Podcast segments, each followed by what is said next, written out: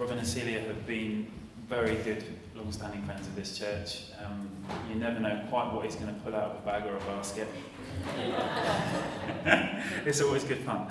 Um, Robin always brings um, amazing, faith-filled stories about what God has done in his own life, but also what he's, he's known God do in other people's lives. He's a bit of a pioneer of faith and of stepping out in faith. Um, and so he, he always encourages me. But should we pray for him before he speaks? Yeah. Lord, thank you for Lord, thank you for this this whole life of, of stepping out in faith and to see you do amazing things. Lord, thank you for the exploits that he's done. And thank you for also for his love of your word and the way that he can bring your word and uh, experience of your Holy Spirit together in a way that inspires us. So, Lord, I pray you know your freedom and your blessing as He speaks to us. Amen. Is this mic on? Do I have to do anything? There you go.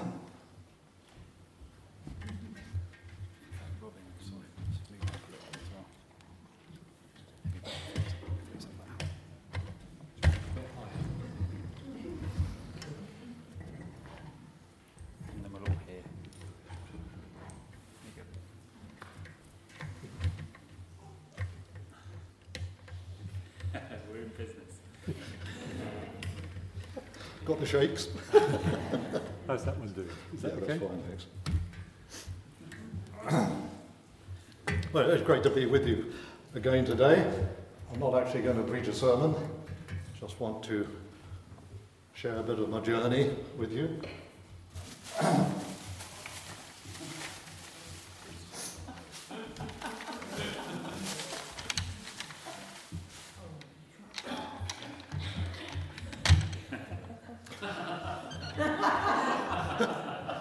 couple of weeks ago, uh, my old tractor, not a nice modern one like this, but a 1974 Leyland 270, got a leak in the fuel.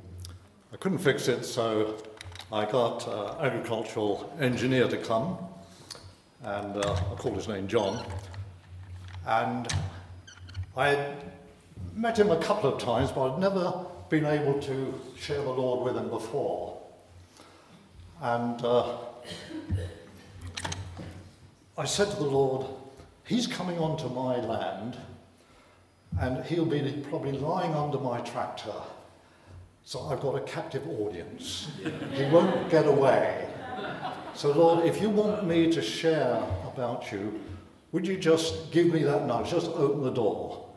And if you open the door, then uh, I'll be prepared to share. So he drove up, but instead of being his uh, normal vehicle, he bought his saloon car, he didn't have all the uh, gear, and he said, oh, do you have some spanners? I said, yeah, I got some spanners. So I opened the back of the Land Rover and opened up my box, and he looked in, and he said, God, he says, what were you before what you are?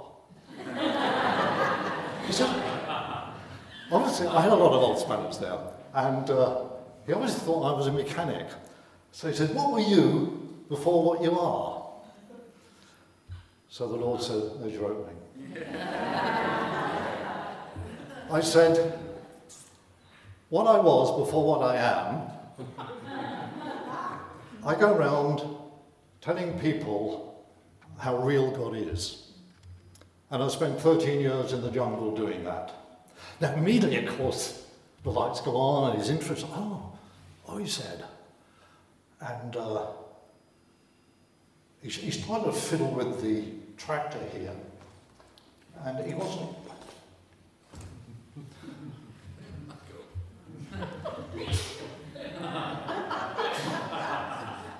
and he said, God. He says, just you wait till I meet God, he says. I've got this this long. I've got something against God. I've got to tell God a few things. And he was waving this there. And I thought, I've either drawn the short straw or I've hit the jackpot. And I'm not sure which it was. Anyway, he went on in this um, rather excitable mode. So I said to the Lord, I said, I don't know what's going to come out of this. But after he calmed down and the fuse finished, I said, uh, What's your problem? You don't seem to be very happy about God. He says, No. He said, My dad, he said he worked and he lived without one days of illness for 65 years. Then he retired and he had two years completely free from any sickness. And then suddenly he had a heart attack and he died. He says, just God, you wait till I get up there. I'm going to tell you a thing or two. so I said to him, John, what makes you think that it was God that gave your dad a heart attack? He says, oh. I said, God doesn't give people heart attacks. Hallelujah. He doesn't give him give people cancer. Yeah. I said, God gives life, not death. I said, where do you think death came from? Where do you think cancer comes from? Yeah. Yeah. I said, that's the devil. Yeah. And away I went.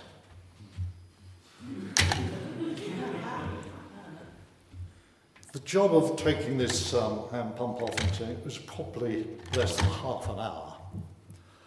An hour and a half later, he was still standing there with the spanner in his hand and not one nut off. He was riveted.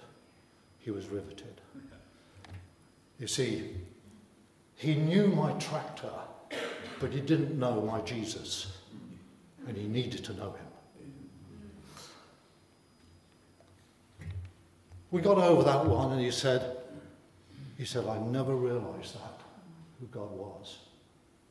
Said, You've been blaming the wrong person. Hmm. As one country preacher said, if you haven't had a head on collision with the devil recently, maybe you're going in the same direction.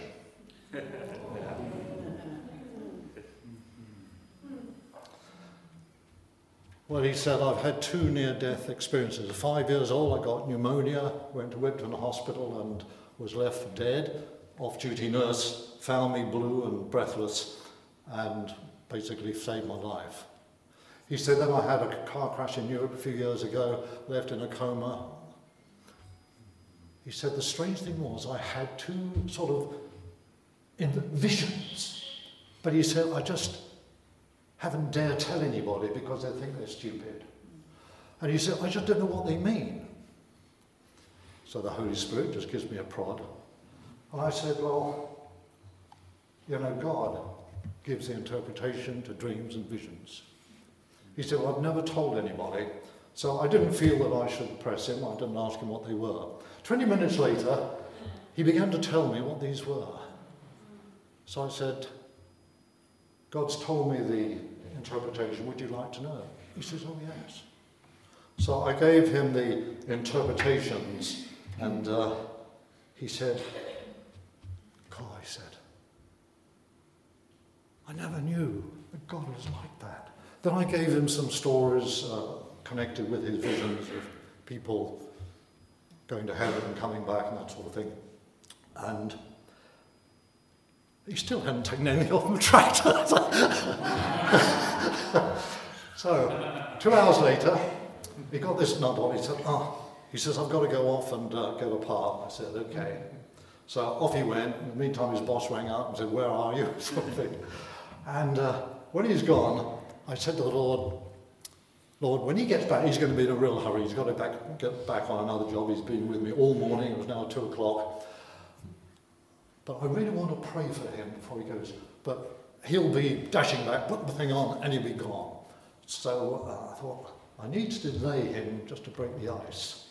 He left his spanner on the tractor. So I know I hid the spanner. Thought when he comes back, he can't do anything until we've had a little chat. oh, oh boy. So he came back, he had the bit, he was so pleased he found the special bowl. And he said, Where's my spanner? I said, John, I said, I really um, would like to pray with you. So um, he said, oh, okay. So I said, oh, here's the spanner. what a coincidence. So I prayed with him and laid hands on him.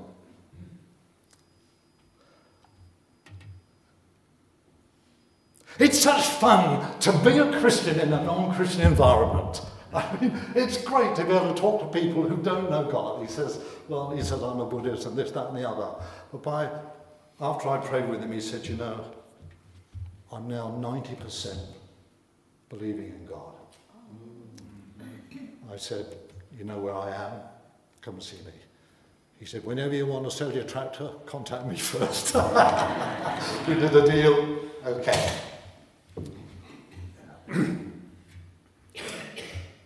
One of my grandsons, Barney, he's uh, Ben and Heather's son, brought up in India and Nepal. He's uh, a Portsmouth uni at the moment, and when he went there in September, he wanted to join the OTC, the Officers Training Corps. So he went through all the hoops there and the interviews and that. Then he came for the final interview, one to one with the officer. And the officer was asking all these different questions, and suddenly he threw out a random question. He said, um, he said, I want to know what is what do you reckon is your greatest achievement in life so far? Realizing all these youngsters were sort of between 18 and 20, Barney was 19. So normally the answer is, well, I was captain of the first uh, rugby team, or I've run three marathons, or carried a fridge up Mont Blanc, or whatever it was. So when he asked Barney, without any hesitation, Barney just looked him straight in the eye and he said, My greatest achievement is I know who I am and I know the purpose of my life. And the officer just, his mouth flew open and he says, God, he says, I've never ever heard that before. He says, You passed. I know who I am. Do you know who you are? Do you know the purpose of God for your life? Barn is now in the OTC, the only Christian, but he's salt and light in there at the moment. in his first term, he was asked to join the university hockey team, and uh, so he agreed to that, went out, and of course, they have these rather foolish initiation games or sets or rubbish when you're a fresher. So they're coming back from a game in the coach when it started, and all the freshers had to go through this rather degrading experience. And the girl who was officiating this, coming down the coach, and Barney sort of in the middle, and uh, Barney was thinking, I don't like this. He says, I don't think I want to do this. So he quickly rang up his older brother Joshua, who'd been through uni, and he said, Do I have to do this? Is it legal? Or can I say no? And Joshua just replies back, You don't have to. So Barney sat there, and then the girl said, Right, Barney, it's your turn to do all this stuff. So Barney just sat there, he says, I'm not doing it. And the coach went, What? What? And the girl says, Why not? Are you religious? So Barney says, No. No. He says, I, I just follow Jesus and do what he does. So uh, the girl was sort of nonplussed, and then she said, Well, if you're not religious, why aren't you prepared to do this? So Barney just fixed her in the eye and he said, Because it's disgusting. And the girl was completely shamefaced and embarrassed. And Barney said to me, he said, I think I got right through that girl. Two lads sitting in the coach neck were also rather nervous. They were freshers and they didn't want to do this either. And so as soon as Barney said, I'm not doing it, when they got to the next one, he says, I'm not doing it. and the next one, I'm not doing it. so there we are. He won through on that one. I reckon that's being salt in the world. One Bible verse this morning is Psalm 145, verse 7. I shall eagerly utter the memory of God's abundant goodness. I shall eagerly utter the memory of God's abundant goodness. And of course, we follow straight on, don't we, with Psalm 23. Goodness and mercy shall follow me all the days of my life. We call it the twins. Goodness and mercy are going to follow. They're like my shadow. Wherever I go through, goodness and mercy will follow me even in the testing times. When I'm sick, when I failed, when I'm grieving, when I don't know what the future holds. Goodness and mercy will follow me all the days of my life, and I will utter, eagerly utter, the memory of God's goodness. Doesn't matter what I go through, I can trace the goodness of God throughout my life. Last May, I was diagnosed with prostate cancer. Fast tracked as you are straight into the injections and radiation, etc. And they give, with that, they give you some wonderful bump of all the things that you uh, need to know about these things, and it's very, very well produced. But it also gives uh, a list of all the possible side effects. Don't mean you get them, but it just lists the side effects. But a few days after I'd had my first long, uh, long-acting injections, both Celia and, and Heather, Heather's family were home with us at the time. They noticed a change in my behaviour. And uh, Celia said to me one evening, she said, You know, you're not the man that I married. Now, we've had, what, 53 years of an amazing marriage. Amazing marriage. Really good. so, for my wife to suddenly say, You're not the man I married, you're grumpy, you're being sharp with the grandchildren, I can do nothing right, you're complaining, you're not the man I married. Now, obviously, that would be a shock. But the strange thing is, I knew that it was a word of wisdom from God. See, if Celia had asked me, she said, Why are you like this? Why are you complaining and demanding and grumpy and all the rest of it? And that would have opened a rational debate. Well, I'm this, that, and that, and that. But it didn't. It was just, you are not the man I married. That didn't touch my mind. I didn't start to rationalize, like, well, mm, this and that and. It didn't touch my heart. I wasn't suddenly emotional, oh, my marriage has collapsed. It didn't get there. Where it went, it went into my spirit. Yeah. Yeah. And that was because it came from God and not from Celia. So my reply, this was up in the bedroom, and as Celia just said that to me, all I said to her was, Oh, that's a theological answer. Oh. Remember that one, it's a good one. Oh. So I just turned around out the bedroom, went straight down to my field, in the shed there where I have a prayer closet, and I fell on my knees and I said to God, I'm not coming out of this room, this shed, until you have instructed me what I'm to do. Now, hang on to that for a moment because I'm going to expand that. But I said to God, I'm not asking you to heal me. That didn't come into the equation at all.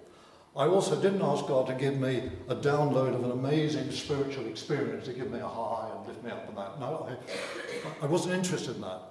All I wanted from God, what I asked, I said, God, I have no clue what to do. I want you to give me the instruction. Yeah. I don't know what to, I was nonplussed. And Jeremiah 33 3, 3, 3, 3, 33 3 says, Call unto me, and I will answer you, and I will show you things that you do not know. And I said, God, I do not know what to do. I haven't a clue.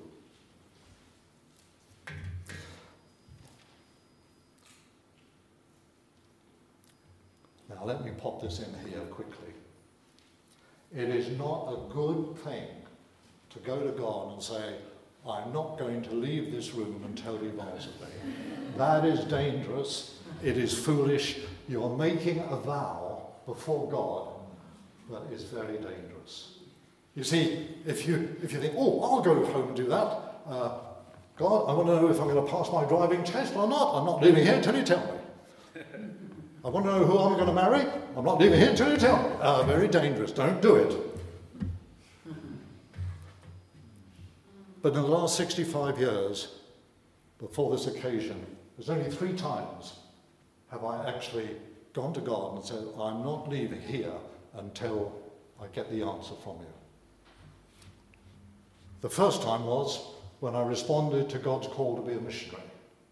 And I went home, and some of you heard my story here, so I won't prolong it, but I said to God that evening while my bedside, I said, God, I have offered myself, I have surrendered myself to be a missionary if you're going to call me, but I need to know whether you have or not, and I need to know from the Word of God. And instantly God answered me and gave me a scripture, and the devil has never ever allowed any doubt. He hasn't been able to put in any doubt about my life's calling as a missionary. The second time was when Celia and I were absolutely 110% on God, saying we need to know that we've been baptized with the Holy Spirit and we are receiving the gifts of the Holy Spirit. And we had to know. It was absolutely crucial because we're on home leave from uh, our missionary work in the tribes. And we couldn't go back unless we knew that we'd been endued with power from on high to do what God wanted us to do. And so there was a time limit. And Celia went to her bedside when I was out preaching, and she said, God, I want to receive, and I'm going to reach out now in faith. And she received the baptism of the Spirit. She began to speak in tongues immediately. I came home from preaching. I had a, I had a wife who was absolutely high as a kite in God. I mean, she was, woo, gone. And I was down here groveling because I hadn't received. And it took me another three weeks. And then it came to the point when I said to God, God, this is the last time I'm going to ask you for this. I'm absolutely worn out. I'm having a nervous breakdown. I'm fed up with looking at the scriptures. I know every scripture, but I'm not baptized in the Spirit yet. I haven't been endued with power. God, I'm asking just one more time. And God sent me off to the Royal Albert Hall to a meeting where I went forward, was prayed for, and I received in a wonderful way. The third time was when we were in the tribe, in the jungle, and it was just when the Viet Cong decided to invade Thailand. Came through on our range of mountains, so nobody knew anything about it.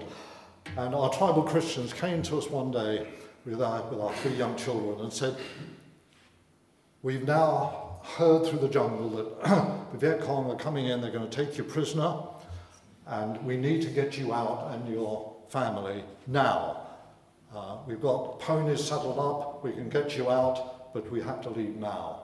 Now, that's the first we heard of it, but at that time, revival was breaking out in our village. We were seeing some amazing experience of God's power and people getting saved and demons coming out and angels appearing and people being baptized in the Spirit. It was just an amazing time of God.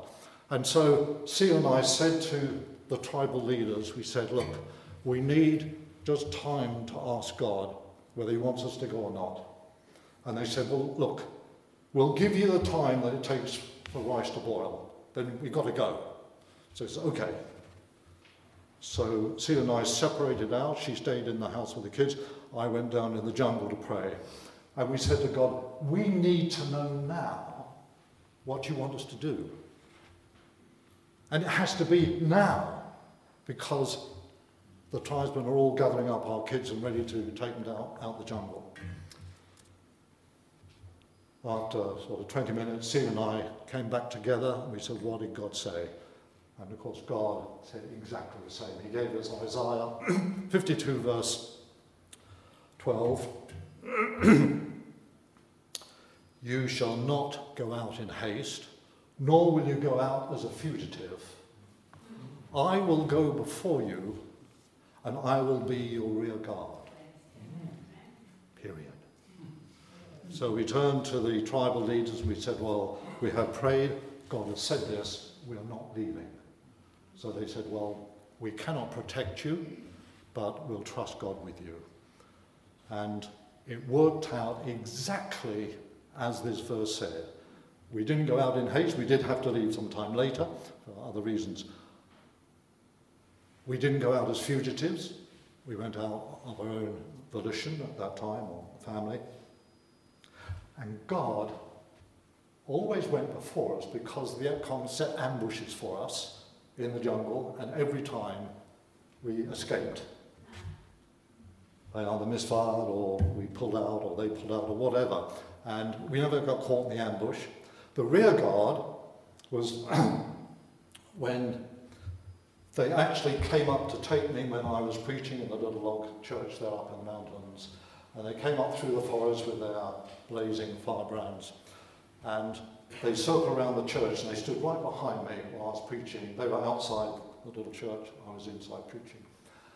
And I said to the Lord, I said, Well, they've come to get me, and uh, this is maybe the last chance I'll get to preach the gospel here. So I changed my message and preached the gospel loud enough so they could hear the gospel. They never came in, they never took me, because God said, I will be in front of you, I'm going to be behind you.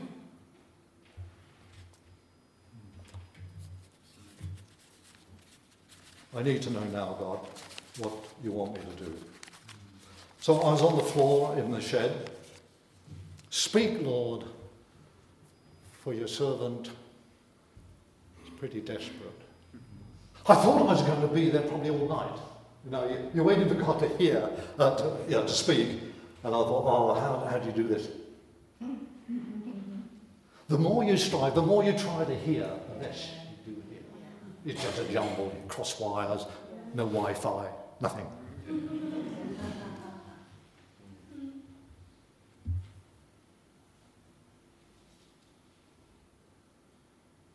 Way to hear God is through surrender and not through striving. If you strive, you won't hear. If you surrender, you will. God, I'm here, I'm not leaving, but I just want to hear what you've got to say. God, I'm absolutely prepared to have any of the medical treatment that they advise. I'm ready for that. I appreciate that. But I'm not prepared to take the effect of side effects that cause my wife, my family, and the church to have to put up with a grumpy old grandpa.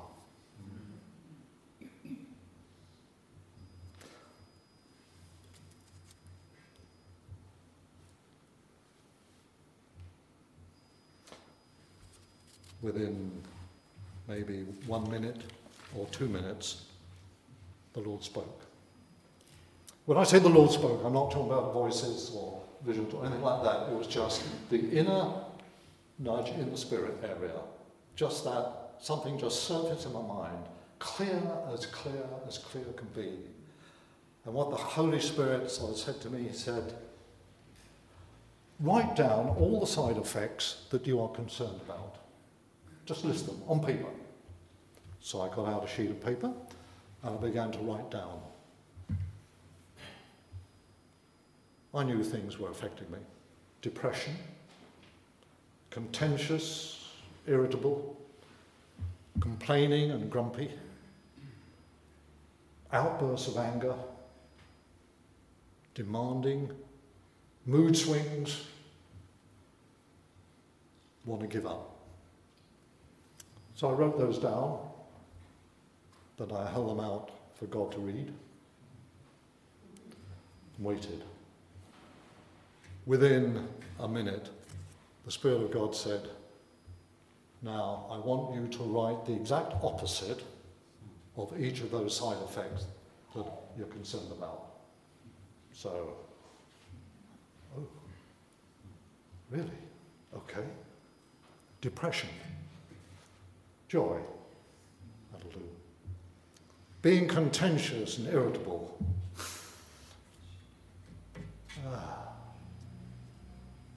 Being gentle.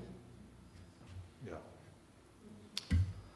Complaining and grumpy.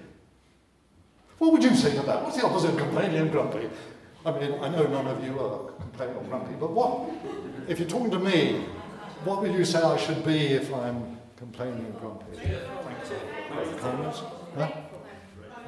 Grateful. Yeah, grateful. Thankful. Yeah.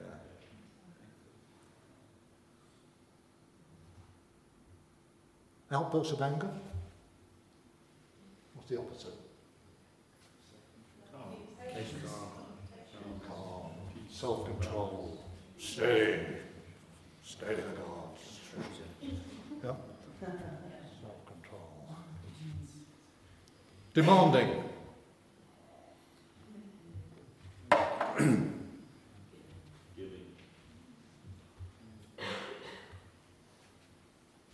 Maybe you have experience of being having somebody demanding and have to tell them to chill out, dial down. Patience. Yeah. Steady on. Take it steady. Encouraging. Yeah. Sudden mood swings.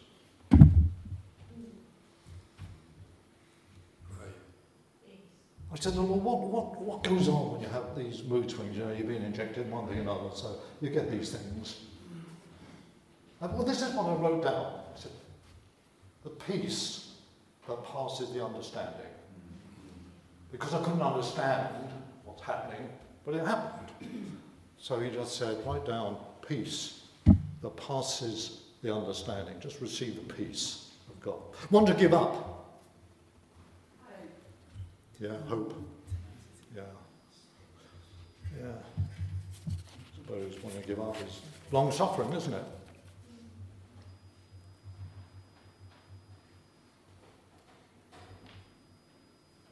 Suddenly the light went on. it, it dawned on me. I had these two lists, and I suddenly realized what God was saying. The opposite to the side effects was the fruit of the Spirit love, joy, peace, patience, kindness, goodness, faithfulness, gentleness, self control. So I said, God, I think you're on it. I think you're on it. I said, what? Okay, it's, I've got a basket of fruit here. It's, but what I do with it? And God said, I want you to read Galatians chapter 5, the whole chapter. So I opened up the Word and uh, I began to read.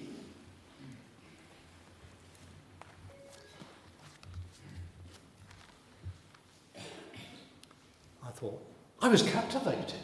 I thought, wow, this is, this is interesting. Verse 16. Walk by the Spirit, and you will not carry out the desires of the flesh. You will not carry them out. Okay, I was wrestling with something within the flesh, shall we say. If there was someone who walk in the Spirit, the Bible says, you will not carry out the things that are rising up within you. And then I went on to verse 19, and it says this the deeds of flesh are these side effects. That's my word.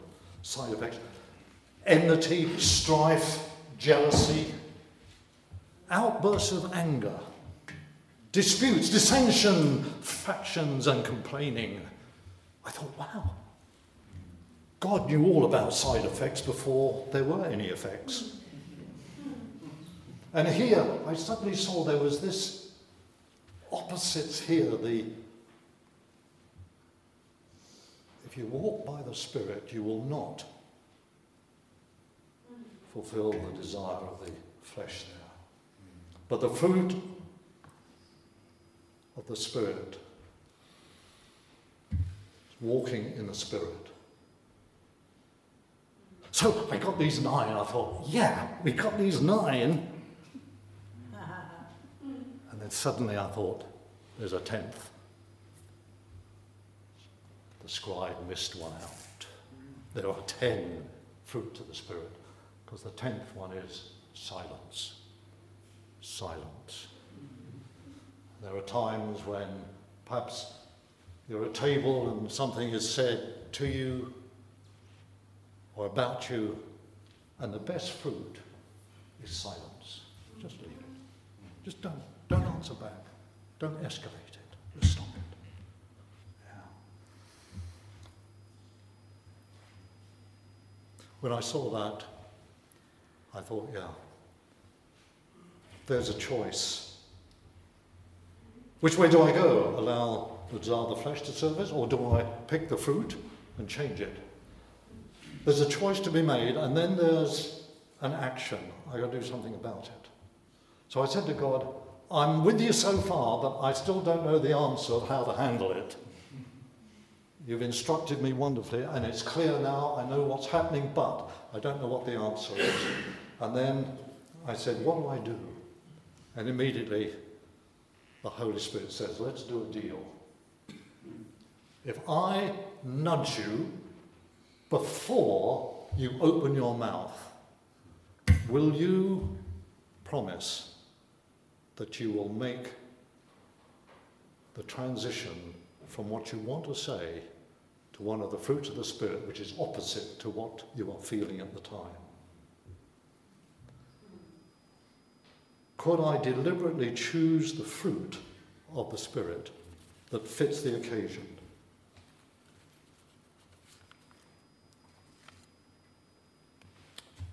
So,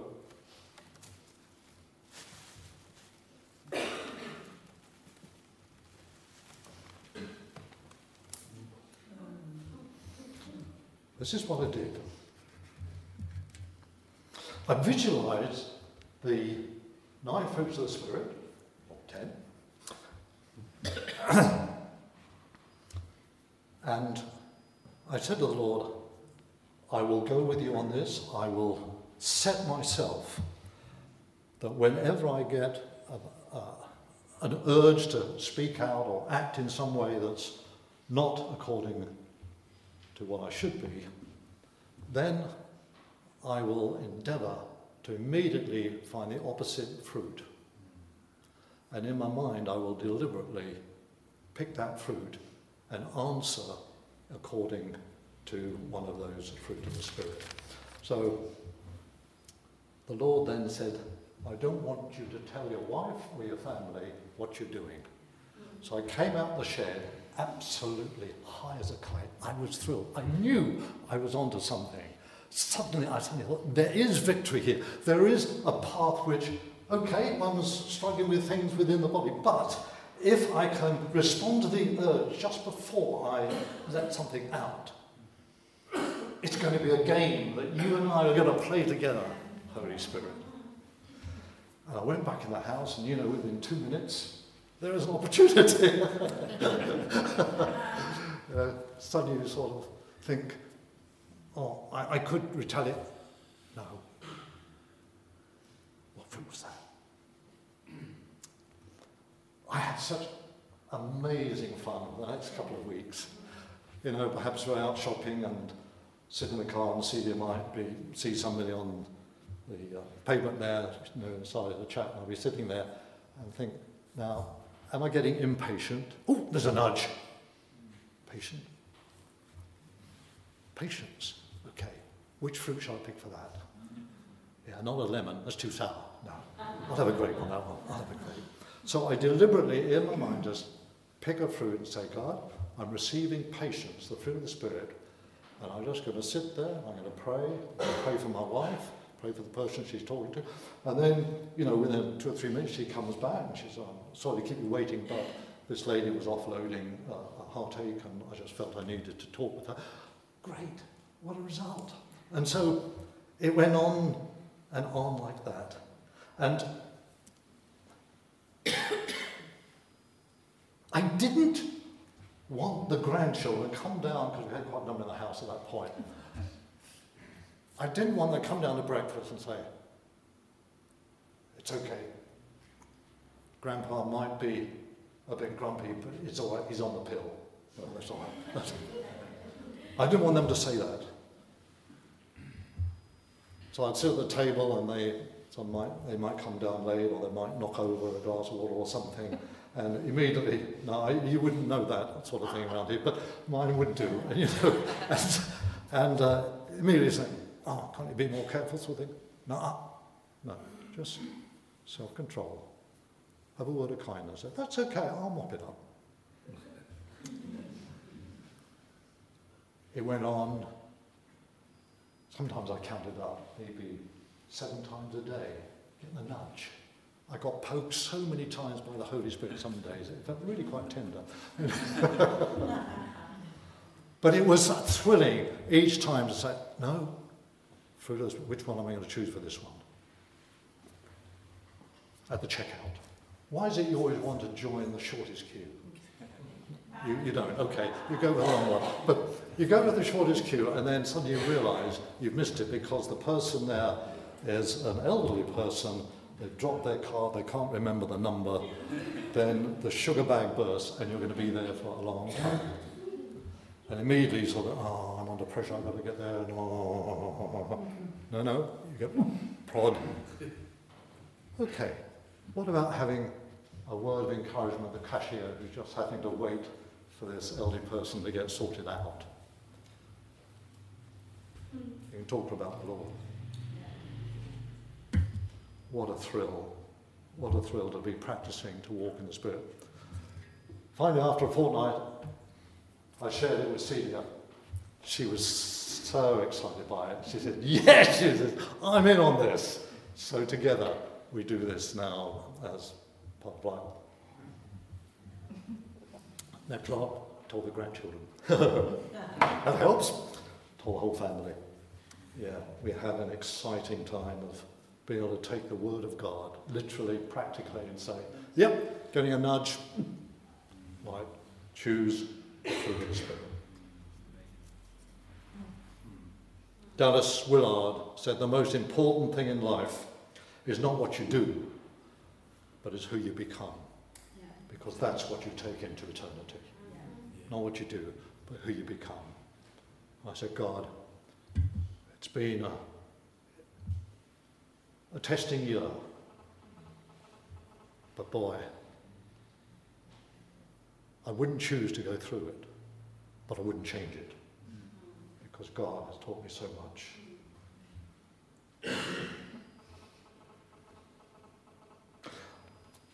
I, um, this is only half the story because that's just what I'm telling you this morning.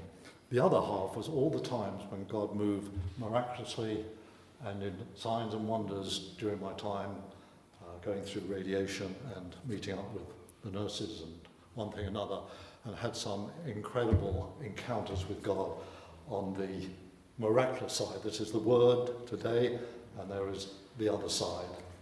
But um, I, I just got, have I got time just to tell you one story? Okay. When I had an op, um, things didn't go quite right.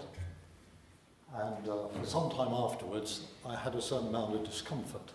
And I had no idea what it was. I didn't want them to start investigating straight away because I wanted to get on with the cancer treatment. And this was a bit different. So I was uh, concerned because um, it meant I couldn't slide down the banisters anymore. And, um, I, I, it was too painful to ride a bike. But I just left it I thought, well, perhaps it's just scar tissue or, or something. Maybe they left something in. Um, no idea. Anyway, it went on. And then I was waiting at Romford for a scan. And I was in an alcove by the main corridor. And I was sitting there and I was saying to the Lord, Lord, I really want to get this thing dealt with. And maybe when I have a scan, I'll tell the radiologist just to check me out there because it will reach all the areas, see if there's something wrong. And um, then the Lord told me that um, in my study I had found that where it says in 1 John 3, verse 8, the reason Jesus came was to destroy the work of the devil. And the word there, destroy, actually means to melt or to dissolve, to abolish, to get rid of. And uh, when I was sitting there just waiting for my scan to come up, the Holy Spirit said to me, Stand up. So, so I, stood up. He said, Now point your finger, speak out loud, and curse the devil's work of trying to destroy your body. I thought, crumbs, if a nurse or doctor comes flying around the corner, they're going to get it, aren't they? I'll never get out of this place, they'll put me away. Anyway, I, I got up there, I said, I curse you, devil, in Jesus' name, you cannot destroy my body. went, went off the deep end like that. And, um, and that was it. Nurse came out, or radiologist came out, and she called me for my scan. So I just took three paces up the corridor. Boom! Whatever it was in me just dissolved. It just melted. It just disappeared. I knew it had. There's absolutely no pain, no discomfort whatsoever. And I was so excited because uh, Mark 5, there's that story of the woman with the issue of blood. She said, I felt in my body that I'd been healed. And I knew what that felt. I said, Yes, you've healed me. Boom, it's gone.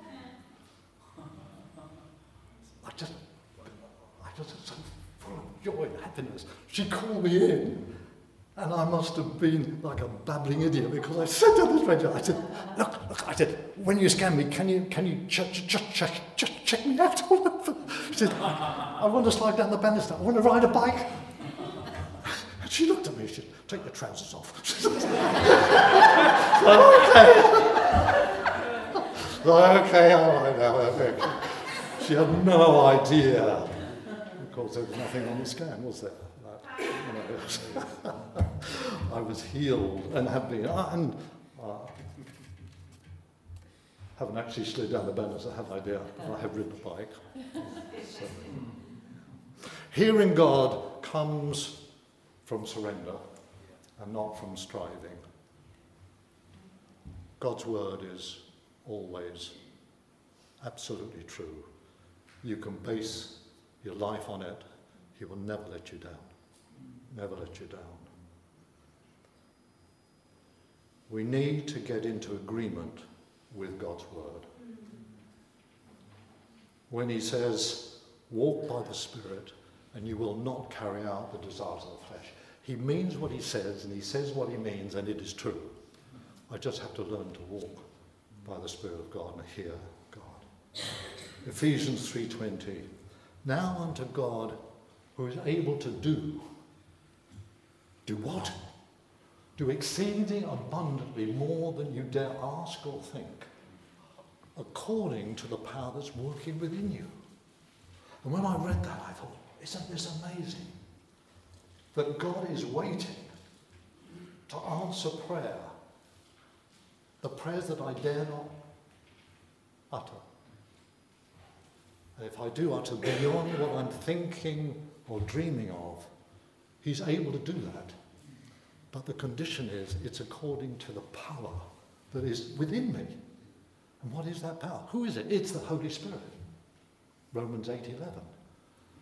The Spirit, the Holy Spirit who dwells, who lives in you, is the same Spirit who raised Jesus from the dead. And if he was had the power to raise Jesus from the dead, that power in the person is actually inside you. What can't he do? Nothing is impossible. Nothing is impossible.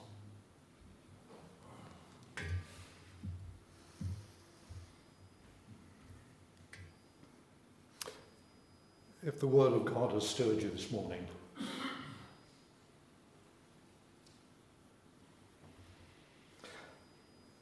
if you need to make a choice to agree with the Word and you're prepared to surrender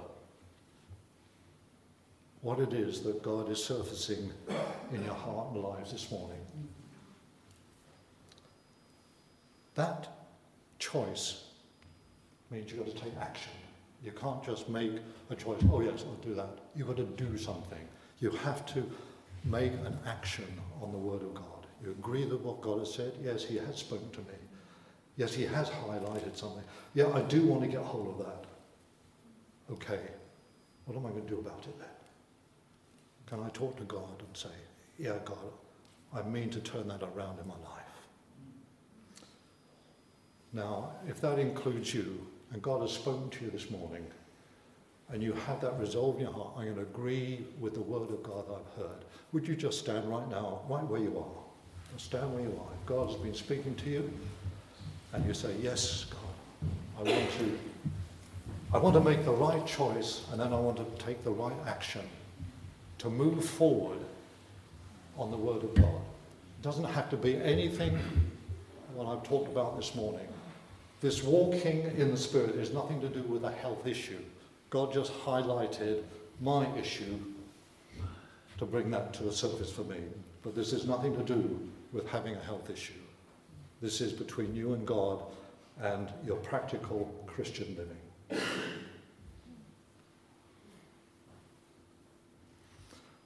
Those of you who are standing are making an open response to God to say, Yes, God, I'm serious about hearing your voice. And I'm serious about taking action on what you've been saying.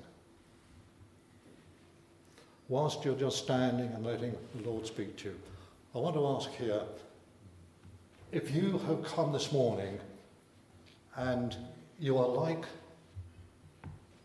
the tractor mechanic who doesn't know God, and yet his heart began to be open. He said, Yeah, I do want to know God. And you've heard enough amongst your friends and in this church already to know that God is alive, God is real, and God is calling you to put your whole trust in Him. If that is you, would you just raise your hand, whether you're sitting or standing? Just put your hand up if you want to know God and to come to Him this morning. Remember, Jesus, He died for you. He paid the ultimate price so that you could be free from the penalty of your sin and He could give you a brand new start for the rest of your life once you have surrendered and opened your life to Him. Now, if that includes you, whilst we're just waiting in God's presence, would you just put your hand up right where you are? I'd like to pray with you. Anybody here who needs to know God?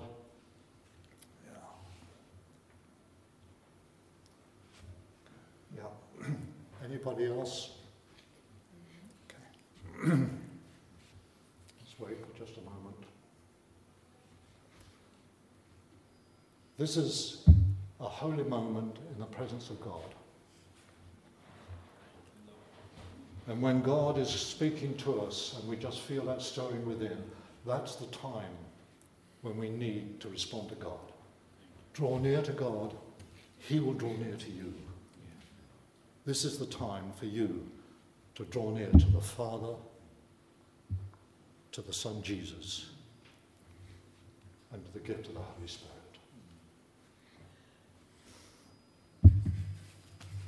Let us pray.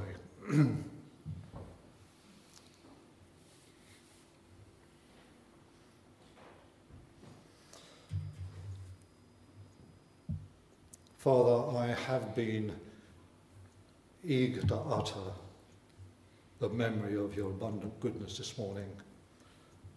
And I'm bubbling over with the joy of knowing you as my Father. Thank you, Lord. Of knowing Jesus, you have paid the complete and total price for all my sin. Before I first came to you and was washed clean, and since then, my failure, my weaknesses. You cleanse and you give me a brand new start, day after day. Thank you, Father. Thank you, Jesus, that I stand here not only healed in my body, but washed clean in my life and heart. Jesus, this is what I long for for everyone in this building this morning.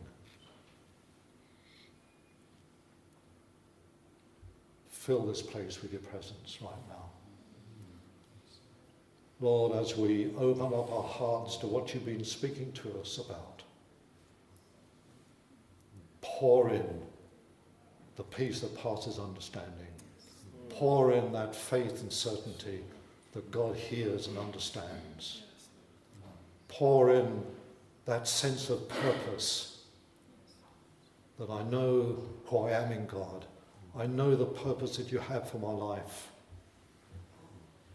And you've given me the power through the Holy Spirit to complete that work. Now unto him who is able to do exceeding abundantly more than we ask or think, according to the power of the Holy Spirit who works within me. What a privilege. Jesus, we surrender ourselves now to your word. I make a choice. I want to follow your word. Yes, Lord. And Jesus, I'm going to have an exciting week of working out my response to what you've been saying. And I'll come back here next week just full of that sense of joy and fulfillment that you're alive and your word is true. And I have responded to it. In Jesus' name, amen.